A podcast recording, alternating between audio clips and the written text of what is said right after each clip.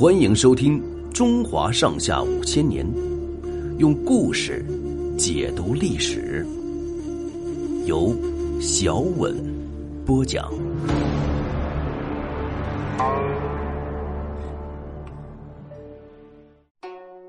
一意孤行的苻坚，苻坚在王猛生前对王猛是言听计从的，但是他却没有听王猛临死留下的忠告。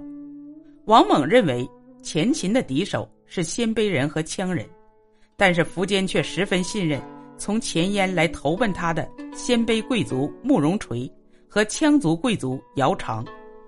王猛劝他不要进攻东晋，但苻坚却把东晋。当做唯一的敌人，非把他消灭不可。王猛死后的第三年，苻坚就派他的儿子苻丕和慕容垂、姚苌等带了十几万大军，分兵几路进攻东晋的襄阳。守襄阳的晋将朱旭坚决抵抗，秦兵花了将近一年时间把襄阳攻了下来。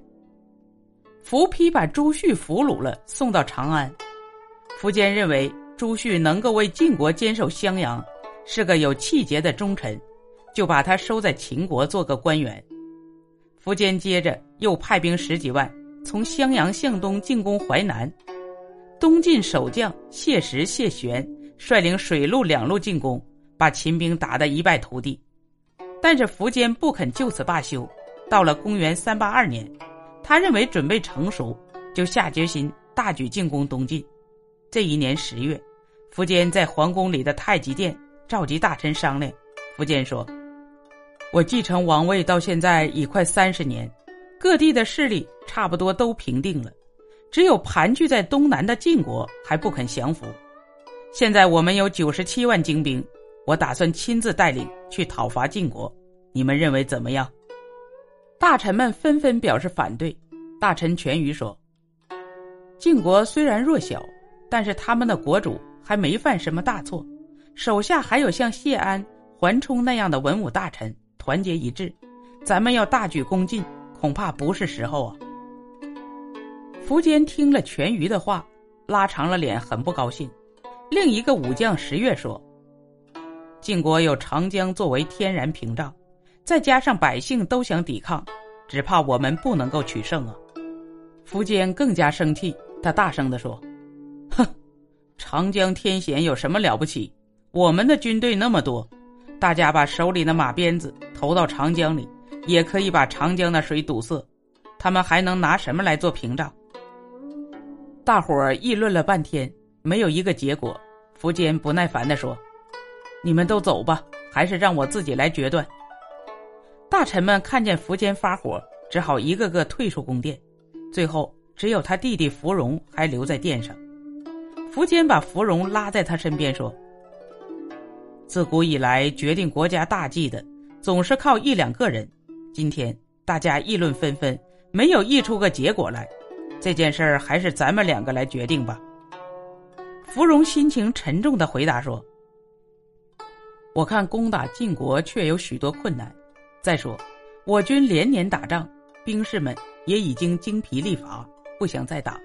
今天这些反对出兵的。”都是陛下的忠臣，希望陛下采纳他们的意见。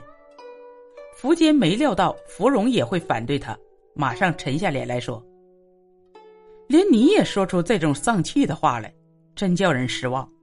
我有精兵百万，兵器粮草堆积如山，要打下晋国这样残余敌人，哪有不胜的道理？”芙蓉看见苻坚这样一意孤行，急得差不多要哭起来，他苦苦劝告苻坚说。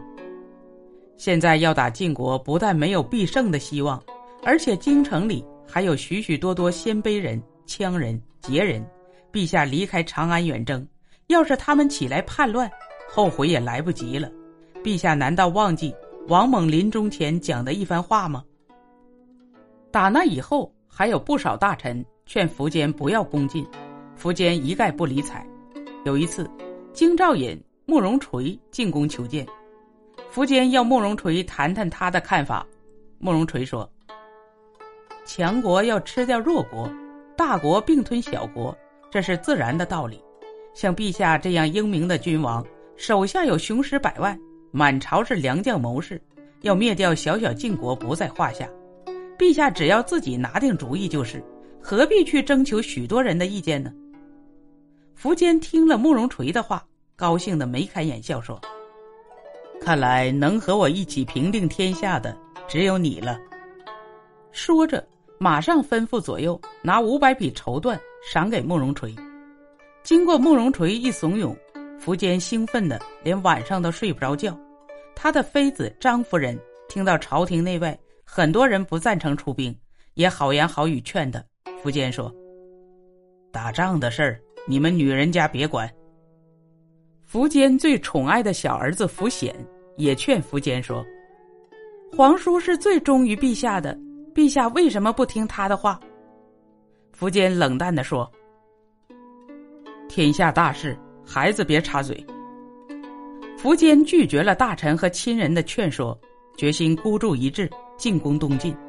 他派芙蓉、慕容垂充当先锋，又把姚苌。封为龙骧将军，指挥益州、凉州的人马，准备出兵攻晋。慕容垂的两个侄儿偷偷的跟慕容垂说：“皇上骄傲的过分了，看来这次战争倒是我们恢复燕国的好机会呢。”本集播讲完毕，欢迎订阅收听，下集精彩继续。